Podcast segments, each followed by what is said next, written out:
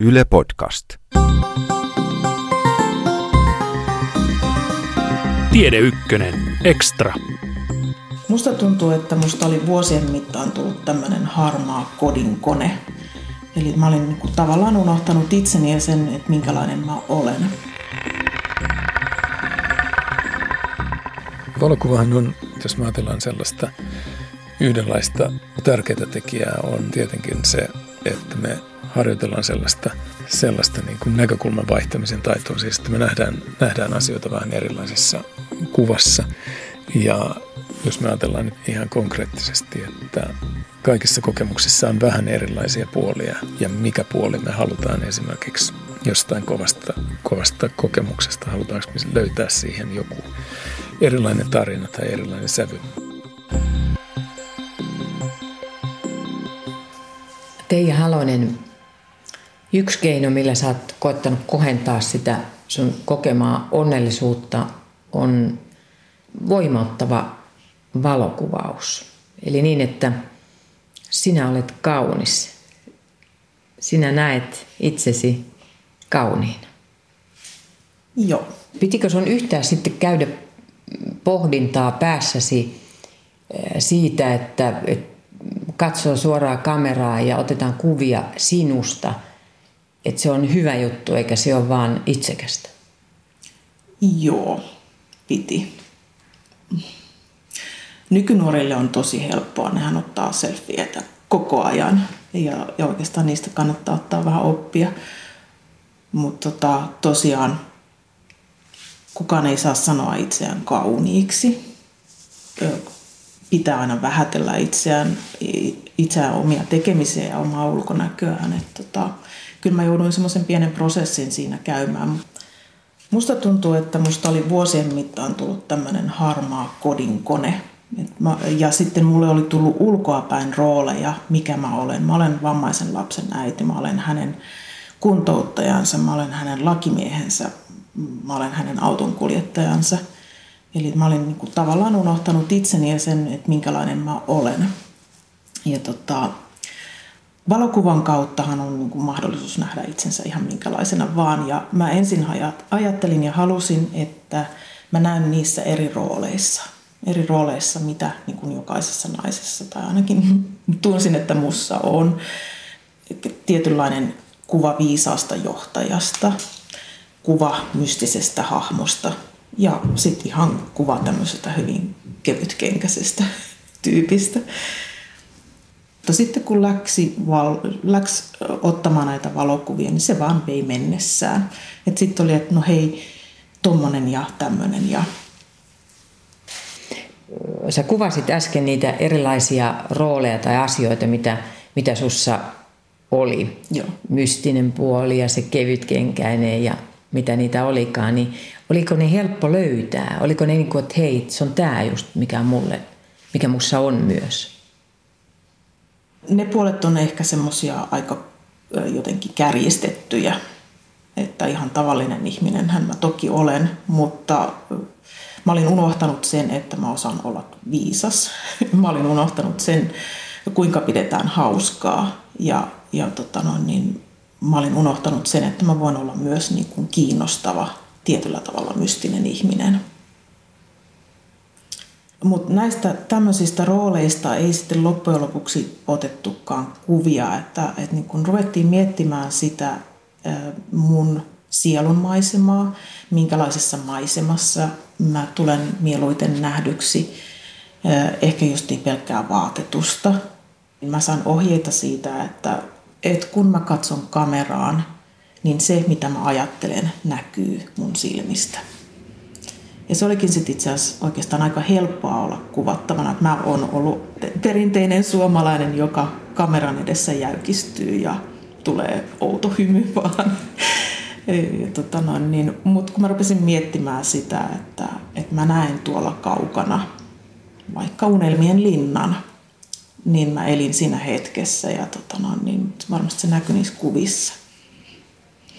Ja tosiaan se, kun musta otettiin niitä kuvia, millaisia, millaisia mä haluan, niin niitä otettiin kallion päällä. Otettiin vielä vähän semmoiseen kevät-talviseen aikaan ja, ja silti mä useassa kuvassa on paljain jaloin, niin se itse kokemus siitä, että täältä löytyi taas uudestaan se semmoinen pieni hurjapää, mikä lapsena joskus ajoittain ollut, niin, niin se jo itsessään oli tosi kiva. Ja se pieni hurjapää on unohtunut tässä vuosien varrella. Se oli ihan täysin unohtunut. Miltä se tuntui tavata taas se pikku Teija hurjapää? Äh, se tuntui to- tosi riemastuttavalta. Et se oli tavallaan löytää itsensä uudelleen. Ja niitä kuvia, mitä otettiin, niin, niin tota, niissä tietyllä tavalla näen itseni kauniina, mutta mä myöskin niin näen niissä ne kaikki ryvyt, mitä tässä iässä on. Et, mutta mä olen kuvannut niitä, sitä kuvan katsomista sillä tavalla näiden voimauttavien valokuvien jälkeen, että ennen kun mä katsoin kuvaani, mä näin siellä romuauton. Nyt kun mä katson kuvaani, mä näen siellä sen saman auton, mutta se onkin klassikkoauto. Hieno vertaus. Semmoinen valio-vuosimalli. Niin. toisen romuun, toisen aarre. Onko nämä valokuvat sulla kotona esillä sillä tavalla, että, että jos sulle tulee se heikko hetki, niin sitten sä voit käydä katsomassa sitä pientä hurjapäätä tai sitä klassikkoa ja Val- kaunista naista? Valokuvat, niitä on tota, varmaan kuutisen sataa. Niin tota, ne on mulla laatikossa, mutta mä oon koneelle ottanut muutaman ja, ja yksi on mulla Facebookissakin niin profiilikuvana, eli mä näen silloin sieltäkin sen useimmiten. Ja joo, joskus otan ne esille ja katon. Mutta ehkä mä en enää tarvi sitä. Nyt mä voin mennä peilin eteen ja irvistellä siellä iloisena itselleni. Ja mehän tehtiin sitten tytön kanssa seuraavana kesänä samanlainen, että hän sai silloin pienenä seitsemänvuotiaana pukeutua, miten halusi ja pukeutui leppäkertuksi ja, ja meni kiven päälle ja, ja tosi luontevasti niin kuin kertoi mulle, että minkälaisia kuvia mun hänestä pitää ottaa.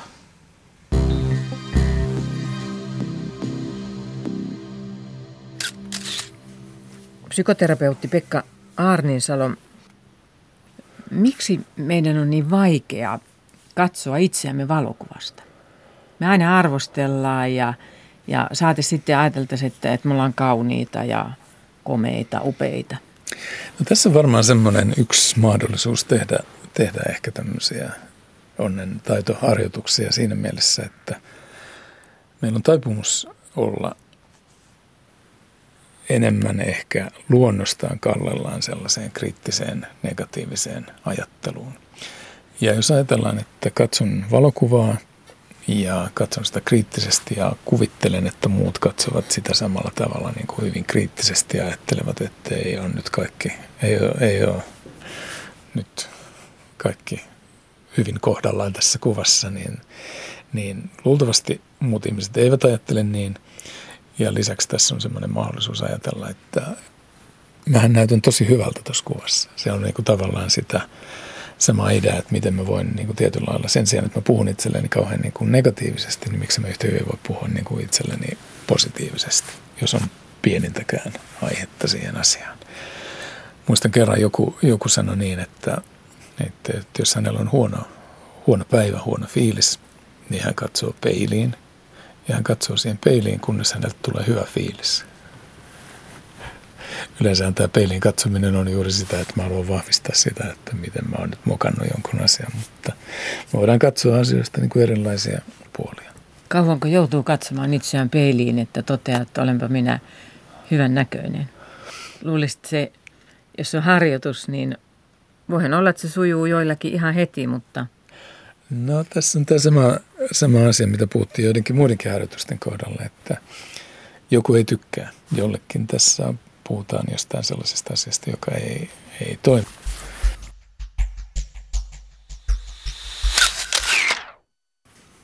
Psykoterapeutti Pekka Arninsalo, miksi valokuvilla on sijansa myös psykoterapiassa? Valokuvathan on, niin kuin, on tämmöinen sanonta, että, että että yksi kuva kertoo enemmän kuin tuhat sanaa, joka tarkoittaa sitä, että usein hyvässä valokuvassa on jotain tunteita onnistuttu, tunteita, asioita, mitä tahansa onnistuttu niin kuin kauhean hyvin tiivistämään. Ja jotkut, jotkut kuvat vaan onnistuu herättäen jotain ja valokuvaterapia on mun mielestä mielenkiintoinen, mielenkiintoinen idea.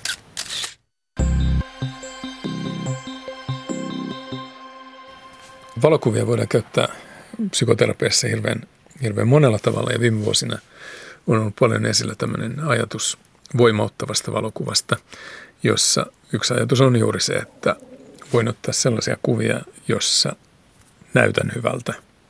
Näen itseni hyvänä, muut näkevät minut hyvänä.